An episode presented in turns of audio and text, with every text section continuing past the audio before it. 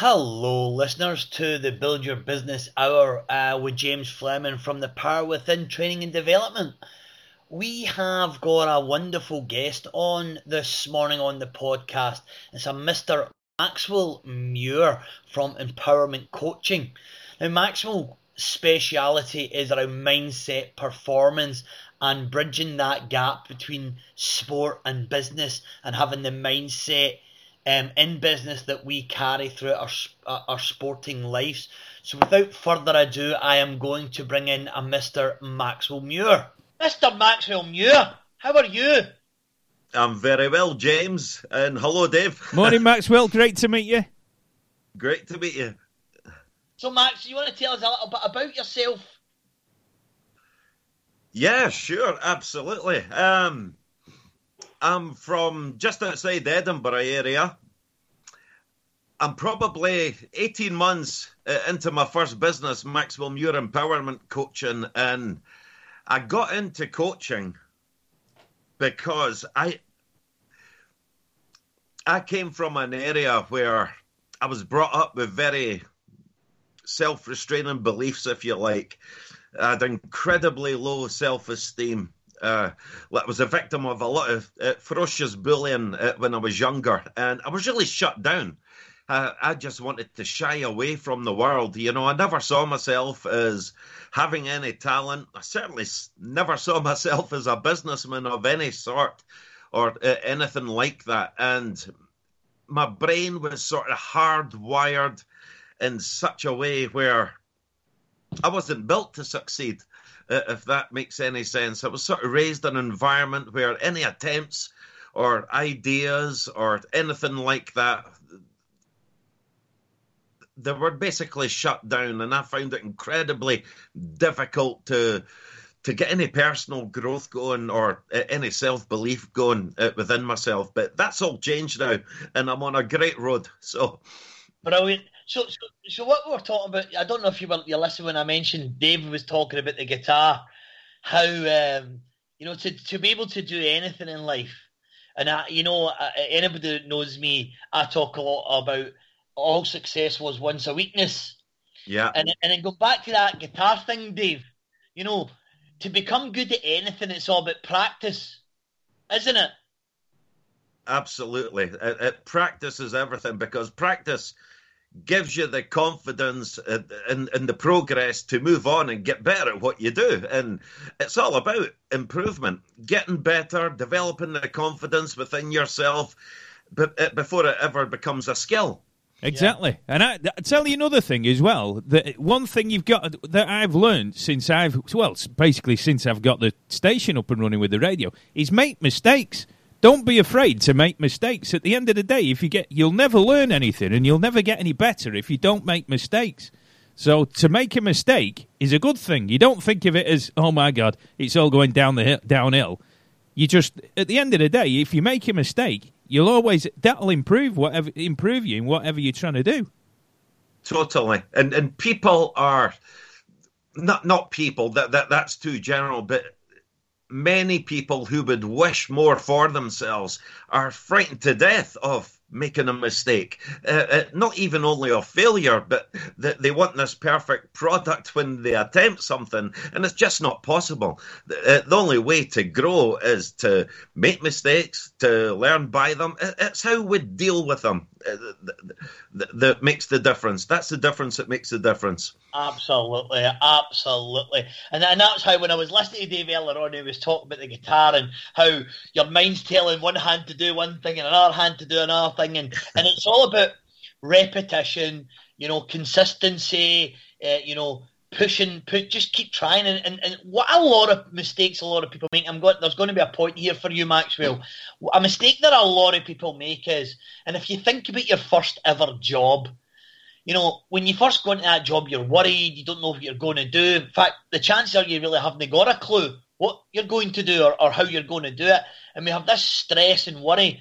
But every day we get a little bit better and a little bit better because we don't have a choice, particularly when you're working for someone. You've got to go to work. You've got to be there by a set time. You've got a set of tasks. You've got expectations. So you've got to improve. But when it comes to something where it's down to us, so let's take away from the business now, or working for someone, and then, now let's go to starting a business, because it is called Build Your Business. So going into starting a business, and I know this is something you're eager to talk about, Max, is when you go into building a business, you don't realise the trials and tribulations and the peaks and the troughs that you're going to go through. And sometimes we tell ourselves after a very short time, it's just not for me. I must not be very good at this. And I know that you talk about excellence.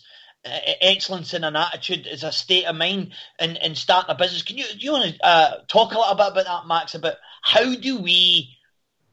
Let's say there's somebody listening to me right now. So there's someone sitting somewhere and they're thinking they're just starting out a business. They're in the first 6 months, 9 months, or they might be in business 5 years and they're still really struggling. What would you say? How would you help them in terms of just advice? I think at the very beginning, we seriously underestimate the amount of challenges that are going to come our way. Yeah. So we're definitely pushed out of our comfort zone into what I call our stretch zone. This is our area of learning, and it's an area that's constantly always going to be stretched. So I think if we need to nurture the attitude that we are going to be challenged, but we also need to embrace the fact that challenge is good for us. And not all business, especially in the beginning, goes our way. Especially if you're a startup, no one knows you. You're probably doing what many other people are doing, but you have to believe in your own uniqueness, and it takes time to develop. It takes time to, just like Dave was saying there, make mistakes, learn what's working, what's not, what parts of your attitude actually need work, because you will run into a lot of self-doubt. You will run into a lot of limiting beliefs, and it's strengthening ourselves through that, experimenting, having the courage to find out if that something is not going to work. It's the difference between failing and failure. Failing is a process. Failure's when you quit and walk away. Yep. So let's say then, me and Dave talked about this a few months ago about setting up a business, and when you set up the radio show and how you never know what's ahead of you. Yet in our minds, we assume, we look at people who's done it before us. We look at successful people. We look at successful athletes, and I'm going to go on to the connection in a minute. We look at successful people, and we look at them sometimes and we think, why they're so different from us. And in actual fact, the only difference is persistence. Yeah. Commitment, focus. Without a doubt. I mean, the road to success is a well-travelled one. And when you look through from tycoons or just down to successful business people, they have that drive, they have this I will not quit within them. And that is persistence. The definition of persistence is giving something enough time to work. And a lot of people don't give themselves that courtesy, giving stuff enough time to work. It has to work right away. It has to work in the short term. But persistence is everything, and that takes character.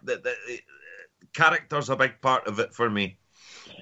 You talk a lot about, Maxwell, about the link between sports psychology and business. And by the way, the reason I'm bringing this up is because I'm a massive believer in this as well. Why people in business, how they should be looking after themselves, how they should be looking after their mind, the process, because we all go through that. So can you just kind of talk about that connection? Because I know this is really big in your business about the sports psychology versus the business, and why it's so important for business owners to adapt that type of psychology. I mean, the mindset of any athlete or team is they aim high. They want to be very, very good at what they do. So all the habits that they're going to put in place to achieve that, they have short-term goals and long-term goals. But the habits that they put in place to achieve that are ones that they're going to demand focus, that they're going to demand commitment. It's going to take a certain amount of mental preparation. And I think there was a book brought out quite a while back called The Corporate Athlete, which touched on quite a bit of that. But I've always been fascinated by how intense sports psychology is in bringing out the best of people. And it can be a painful road. It can be a very personal journey. But the progress, the improvement there is to reevaluate everything that you do, to always get better, to look back in your performance and say, okay, what could I do better next time? Yeah, absolutely. I mean, it's just, The Corporate Athlete by was one of the first books I read way back about 10 years ago now. I was given the book at a leadership event, Maxwell. And it was really important. I mean, I've always been someone that eats healthy. You know, I go to the gym. I'm a regular gym user. You know, even when I don't go to the gym, I go running. I'm out my bike. I'm always, because I really, really strongly believe that to be successful, you need to be taking care of both body and mind. And so I really get that. But so many people struggle with it, the connection between the two, don't you think? Yeah. And I think a lot of it as well, it comes down to how well you handle stress. And I believe in order to handle stress well, we have to live as healthy a life as possible, both in our minds and bodies. Because everything's detrimental. You know, the sleep that we have, the diet that we have, the exercise that we take, our attitude has to transcend from that into our business. And I think we need to focus on all areas to get the full benefit of it. Yeah, absolutely. Couldn't agree more. David, can I pull you in here? You can pull anything of mine, pal. David, talk to me about a bath. So, you know, we were talking about this, I think it was a couple of months ago now, when you first started up the radio show and that, you know, you mentioned about mistakes, you've got to make mistakes, but can you remember the self-doubt when you first started that, particularly after the first couple of months?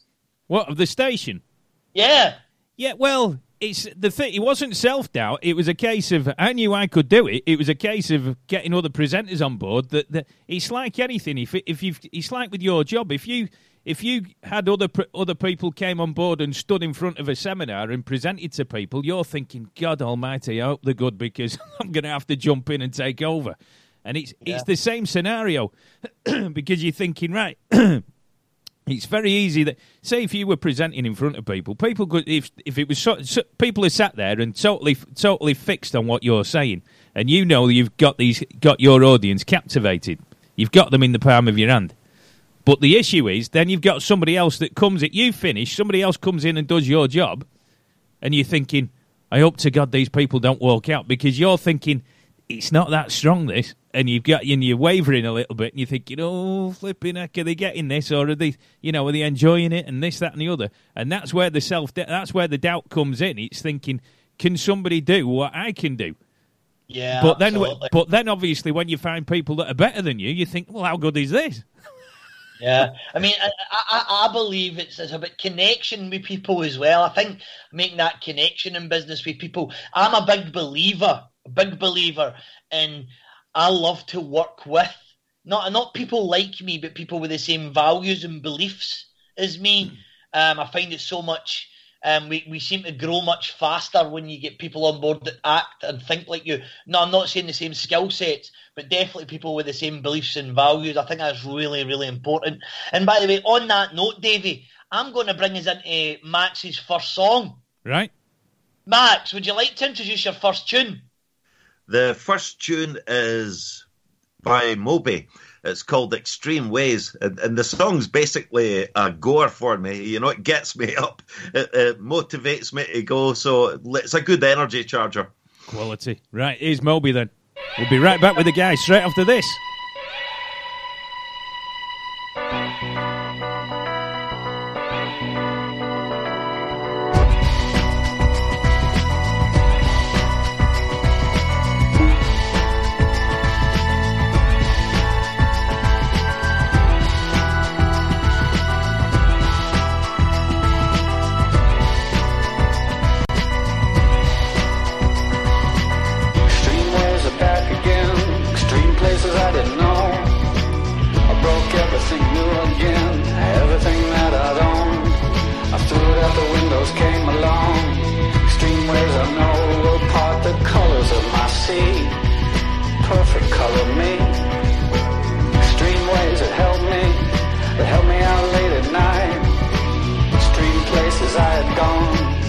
see any light. Dirty basements, dirty noise, dirty places coming through. Extreme walls alone, did you ever like it then? I would stand in line for this. There's always room in life for this.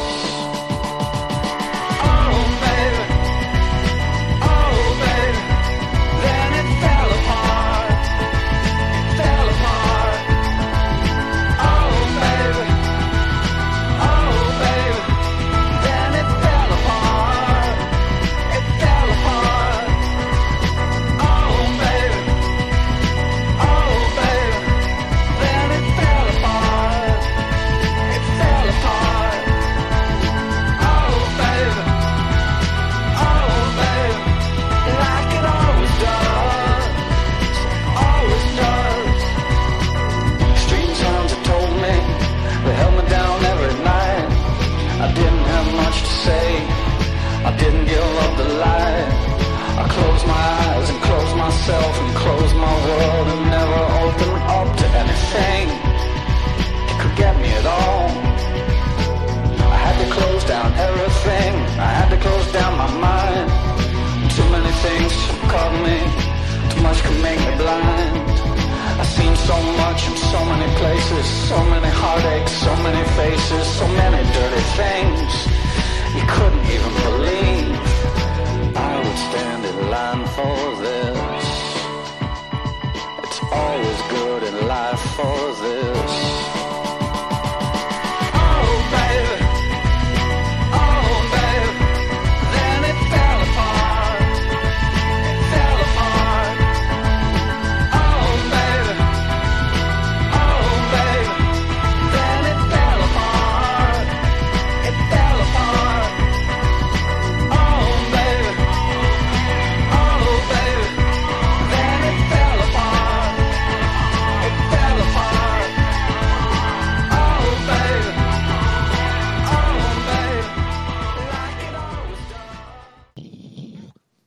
Absolutely. Listen, I'm gonna bring Max back on this one, Dave. Max. Yes. Hello. Right, got a quick one for you. I was just sitting thinking there, listening to that Moby. You know what? I think we talked about this not long ago about the companies, big companies, organisations out there. They spend a lot of. I mean, my background, of course, is corporate oil and gas. And I've, been all over the world with them, and they're very heavily into investing in skills training and technical training, and all those things required for your job. But a lot of them don't invest enough in professional development, and I mean that in terms of developing their people from the inside out. And I know that you're really big in investing in yourself. Can you talk a little bit about, first of all, your personal journey and personal development or investing in yourself, and why it's important to maybe business owners out there, things that they might want to look out for, maybe courses that might come up, things that they really should be maybe thinking about to take themselves and their business to the next level? Yes, absolutely. I think that real growth happens from the inside out, regardless of whatever it is that you do.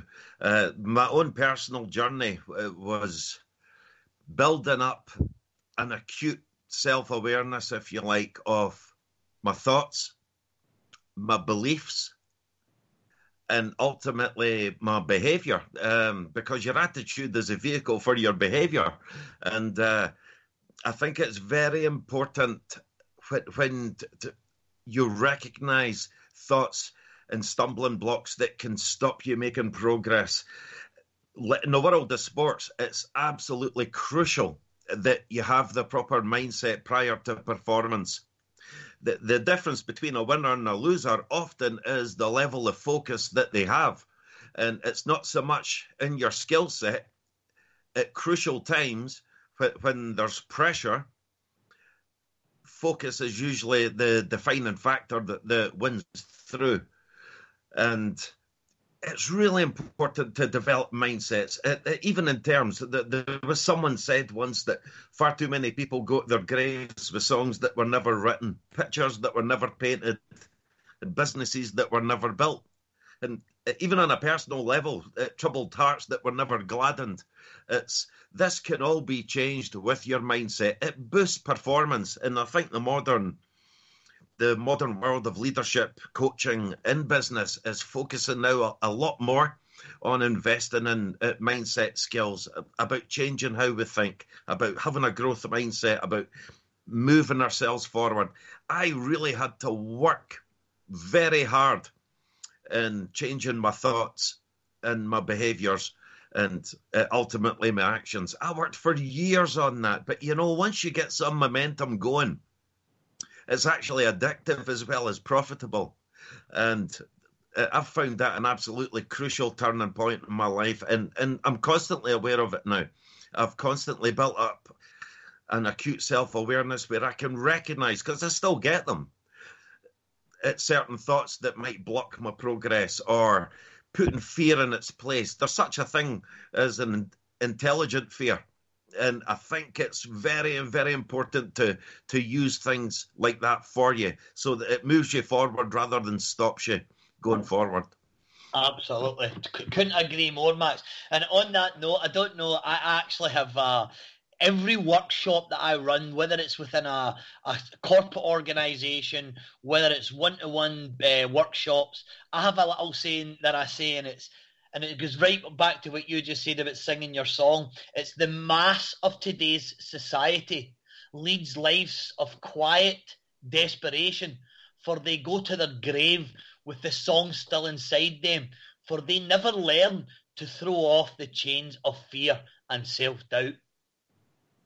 Absolutely, yeah, that's very true, you know. And as we progress, we're able, I think, to test ourselves in that. You know how we deal with pressure, because pressure's everything in business, in sports, in life, and how we control our stress and make it work for us. I think that's the difference between people who are very successful, that they've found out how to manage their stress well on an individual basis, even in a team performance scenario, whether it's a business or a sporting team, they're able to focus and channel that stress into performance. And that's critical to success. Absolutely. And it's also true to say, I mean, I talk about a lot of famous sports personalities because obviously we're very focused on success being sport-related or senior business owner-related, and we're very focused on that. So I use a lot of terminology or stories around sports personalities as well, because we automatically assume the mindset of them. Now, a race can be won and lost with the thoughts that they're having prior to the race. A business deal, a sales call, a football match can be won and lost by the way that striker is thinking and feeling, by the way that sales rep is walking into that sales call, by the way that a businessman is walking into that, a presentation. And the power of thought is absolutely mind-blowing, yet people still don't get it. They look at it as, I think the word is heebie-jeebie, you know, one of those, you know where I'm going.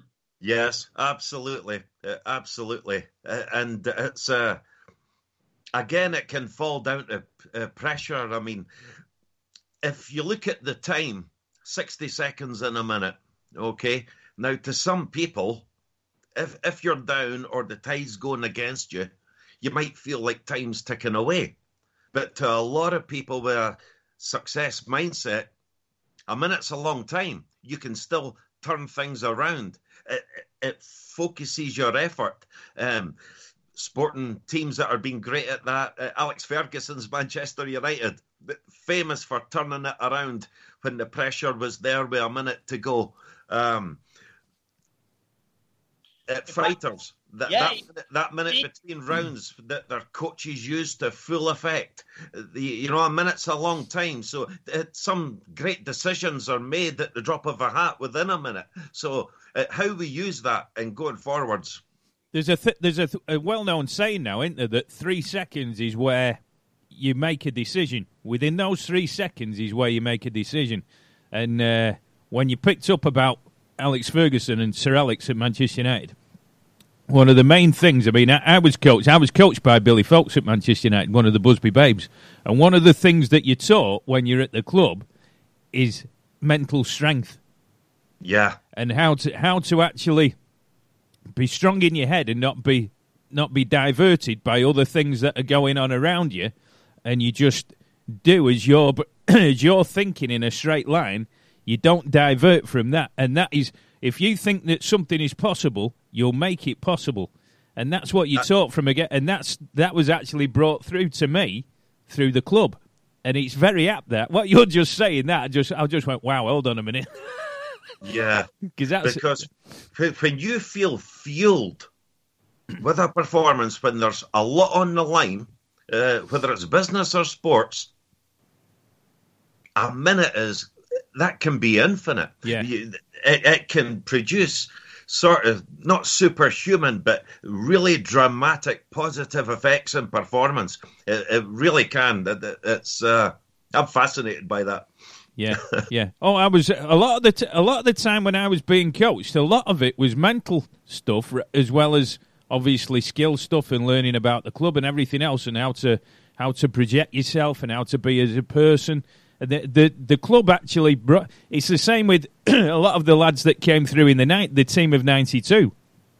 They were brought through by what's his name now? Eric, that just died now. He was the first team coach, and he brought the young lads through. He brought Gary Neville, David Beckham, and all the other lads, and they were brought up with this mentality of never letting anything be out of reach.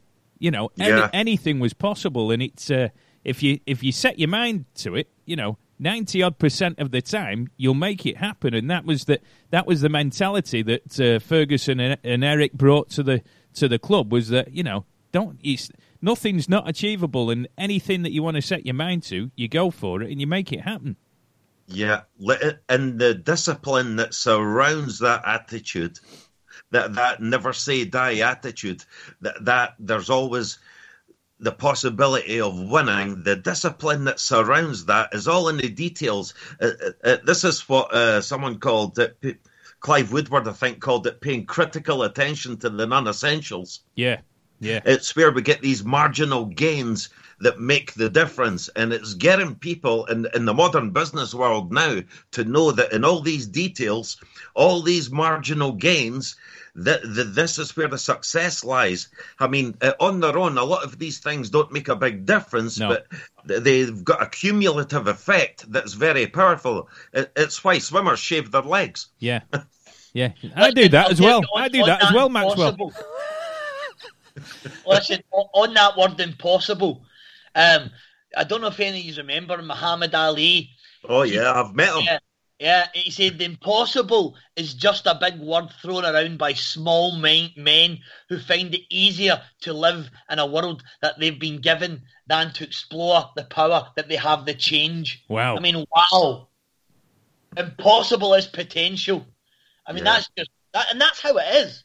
You know, I meet business owners. I mean, obviously, Max, you know me, and you know what I do for a living is developing, growing businesses. And I meet businesses all the time, you know, 3-4 times a week, new business owners. They've been in business some 6 months, some 12 months, some 2-3 years, and they have that same thing. I normally ask them a couple of questions, and I ask them about, you know, what is it you want for your business? And they say, I want a successful business. I want to be successful. And I say, great. I'll say, so what is success to you? And they'll normally give me, oh, success, financial freedom, blah, blah, blah, whatever that is. And then I'll say, would you agree then that success is a goal in life for you? And they'll go normally say, yeah. Success, absolutely. That's a goal in life. And I'll say, so do you have a plan how you're going to achieve that goal? And 99.9% of the time they say, nope. And I'll say, so how are you going to achieve it then? If you don't have a plan, at least to take action on how to achieve it, how are you going to know? How are you even going to know that what you're doing isn't creating, you know, a path further away from the goal? And it just blows my mind that they fail before they even start with the mindset. I agree. I completely agree. Don't you also think, James, that especially here in Scotland, I believe that over years gone by, we're sort of raised in such a way as, how dare you think big? When you look at athletes, they want to reach the top of their game. They want to be world champions. That's the goal. And no one thinks at all that it's an egotistical or arrogant thing. But if you say you want to be the very best that you can be in business, you want to get the top of your game, in Scotland and possibly the past generation and moving on, it's who do you think you are, you know? And it's changing that mindset. Absolutely. Couldn't agree more. And obviously, you know, I do talk a lot about this. On that note, Dave, Max, would you like to introduce your second tune? My second tune is, I'm thinking of the right order, Green Onions by Booker T.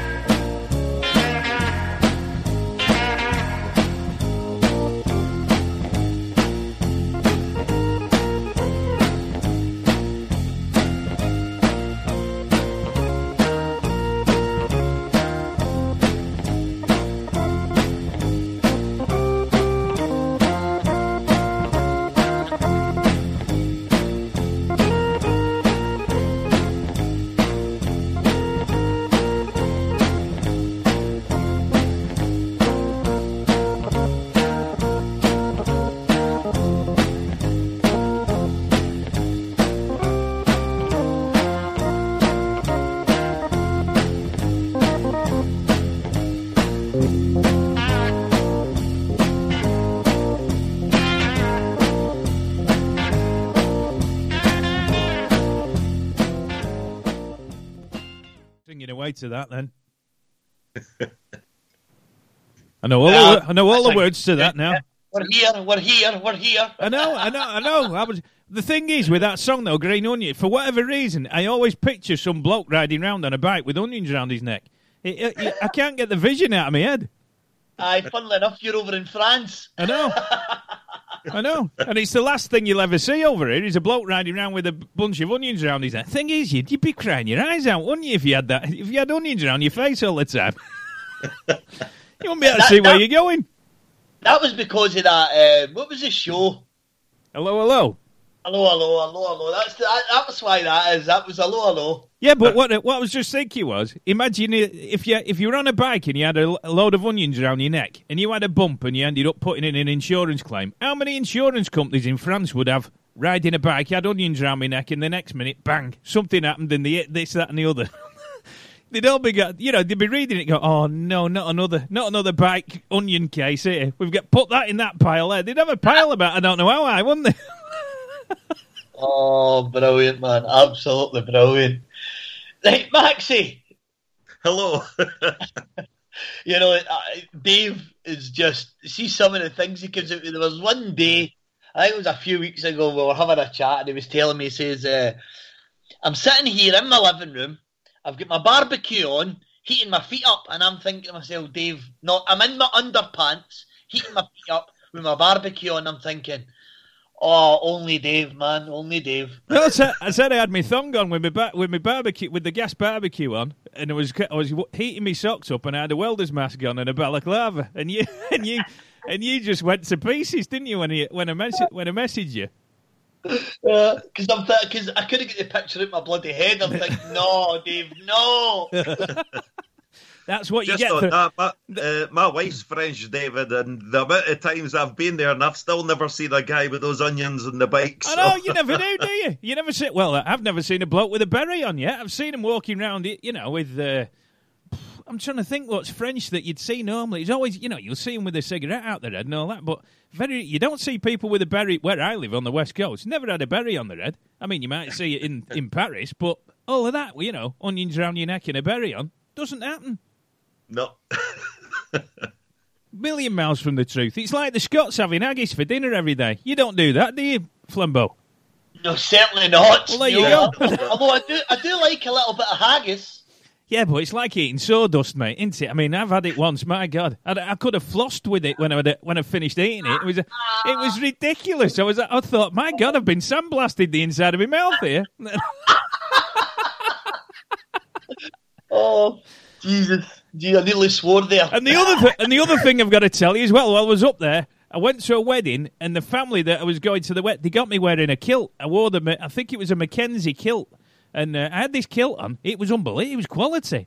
But for the wedding, the brothers of the bride said to me, we'll have a bet that you don't wear anything under it. And I thought, blow this. I'm not wearing anything under the kilt. So I put bugger all on under it. I got ready and I looked the part. I've got photographs of me in it. I look stunning. Look gorgeous. I'd look great in a bin bag, mate. But anyway, I'm in this kilt. And the next thing is, I'm at the registry office and we're all sat there in this like herringbone setup, and the bride and the groom are up at the front and we're all side in rows either side, and the next minute I've sat down and like you do, legs akimbo, and the what do you call it at the front? What's the pouch at the front called? Sporran. That's it. Sporran, yeah. Yeah. I'm glad you remembered it. That wasn't heavy enough, obviously, to press the kilt down. So I'm sat there completely oblivious to the fact that everything was on view, and there was two girls on the other side of the bride's family looking across. Kind of like winking at me, and I'm thinking, what's going on over there? I don't know them. And then it wasn't till the guy next to me, he's saying, all of a sudden I got this punch in the rib saying, close your legs, for God's sake, close your legs. But it was the best thing ever. I got well attached to it. I didn't want to take the thing off. I thought, this is unreal, this. No wonder they won all the army in fights that were against us wearing these. I bet they were all there thinking, yay, right lads, we're running free, we're going for it, commando, come on, we're going to kick 10 bells out of him. Oh, Davey boy. Oh, dearie me. Listen, Maxie. Yes. Listen, this is normal for a show. Dave just takes his show to whole different levels. Anyway, I'm going to get back on track. Thanks for that wonderful picture, Dave, and you in a kilt with your tackle hanging at the bottom. You're more than welcome. It was actually trying to get the knife out of my sock at the time, which shocked me. I thought I'd wandered on to another frequency there. But any girls out there, if you want to call 0898 to get hold of myself, Max, or James, we're available for weddings, bar mitzvahs, and wakes at any point in your life. Oh, dear. Anyway, Maxie, back on track here. Right. So, what we were talking about... We're talking about, you know, kind of Muhammad Ali and his quotes and the impossible only being the impossible just being a barrier to the possible and all that stuff. Now I know that you kind of recently started up with your second business, really, isn't it? Because you had a business before that, which you still have with the dogs, but you recently started up, and I know that you know, we all face challenges, even when you've got the most strongest mindset. Even the best athletes in the world sometimes have challenges around that thought, particularly when things are not going to plan. Yeah. I want to talk a little bit about that. Okay. I think it's quite important to realise, because when we start a business, we've got great ambitions and what we want for ourselves. But part of the growth thing for me is you don't always win every day. You don't always win every time. There are going to be obstacles, setbacks, moments where you hit a wall. But these are all, to me, essential to growth. Perhaps you don't realize it at the time, and it can be incredibly frustrating. It can be incredibly trialsome, but it's essential, because I think ultimately when we're going to succeed, we need to be honed. We need to be developed by trial.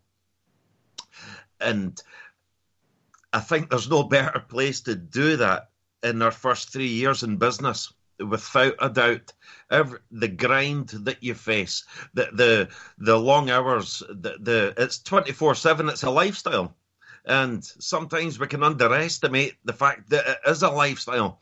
You know, we switch off now and again. We make time for ourselves. We spend times with family and stuff like that. But always in the back of our mind, we seem to be thinking business, or I am anyway, or seem to be thinking about growth, how I'm going to overcome this. And I think what it gives you, I think that the most powerful and valuable tool you have is you become a problem solver.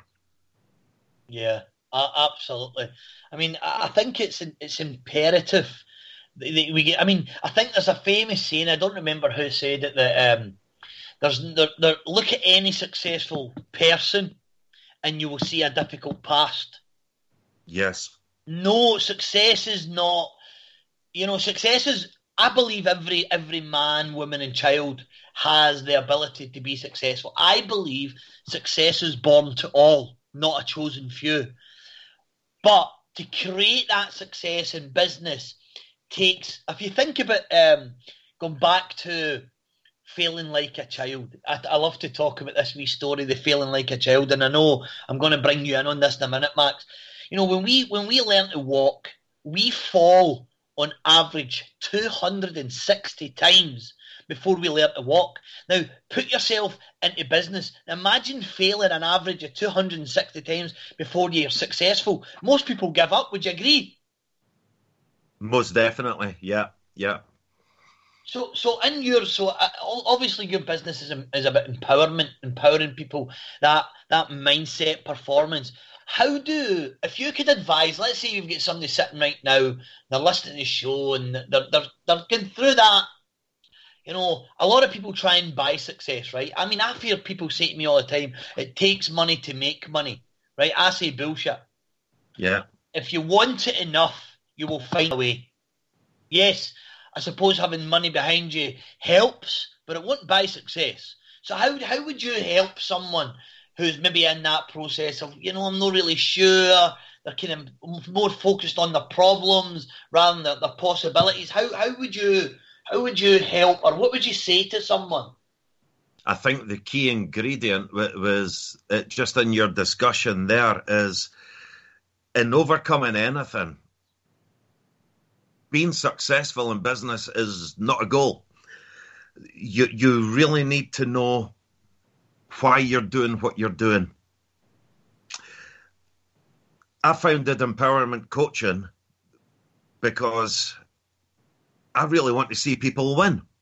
I was told for years that I couldn't win, that I didn't deserve to have anything like that, that I wasn't made up of that stuff. I think you really need a strong internal reason and value for what you're doing.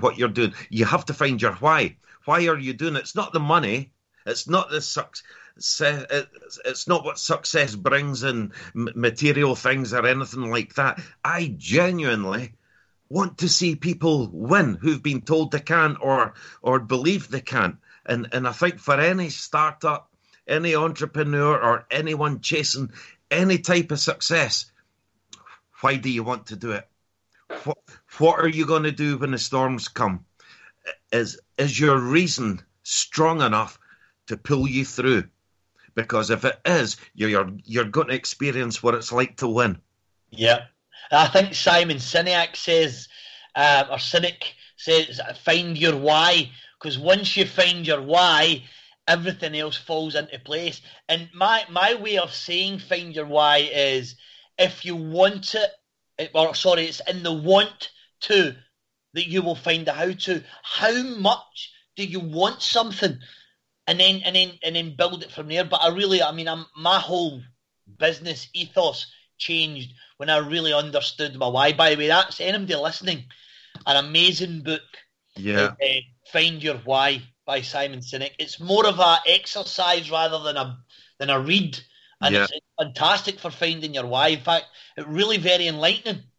And your why is without a doubt going to be tested. Oh, yes. It's got to be strong, because you are going to experience the storms. There are going to be times when your morale's low. There are going to be times when you are grinding it out and seeing no tangible results from Absolutely. That. Your why is your fuel when everything else is falling down around you, and it does happen.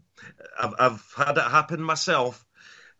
I keep saying, this is why I'm doing this. This is why I'm doing this. Eric Thomas, that motivational speaker, says, you've got to want it as bad as you want to breathe.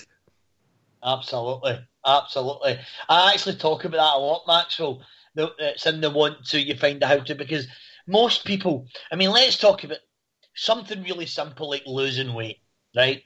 Now, if you say to someone who... let's say needs, I'm not going to say lose weight, but needs to create a more healthier lifestyle. You know, they don't feel good, they're tired, they don't like the way that they look, they're really not in a good place because they've allowed themselves to get into that spiral. And they've always got, and I don't mean this derogatory or negative in any way, but they've always got an excuse about why it hasn't worked. Now, people call them diets. I don't like the word diet. I look at it as lifestyle. And they always have a reason. But then when I ask them, how much do they really want to lose weight? How much? Let's just, for example, talk about weight. I don't mean this, literally, but how much do you want to lose those 2 or 3 stones? And most of the time, they don't really want it enough. And because they don't want it enough, they're not willing to get through the pain barrier. They're not willing to sacrifice and be persistent and consistent with that process. You know what I mean? Yes, absolutely. And persistence has to have a strong drive behind it. It needs a strong why. Having a why's got to be emotional.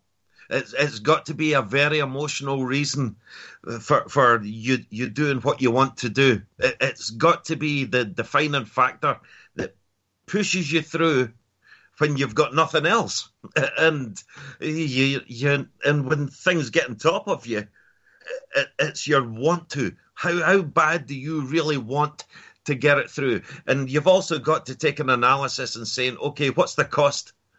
What's the cost here if I don't? What's it going to bring to me if I do? That's got to be equally as strong.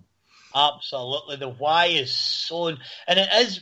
And I say this a lot, and I actually teach it a lot to salespeople, to senior management. I've had this conversation with senior people within organisations about your why should feel emotional when you think about it. Yeah. Because why... A lot of people say, money, success, and all these things about why. And really...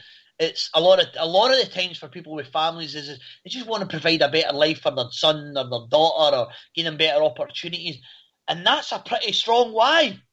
Yes. When they really find that, it's incredible how.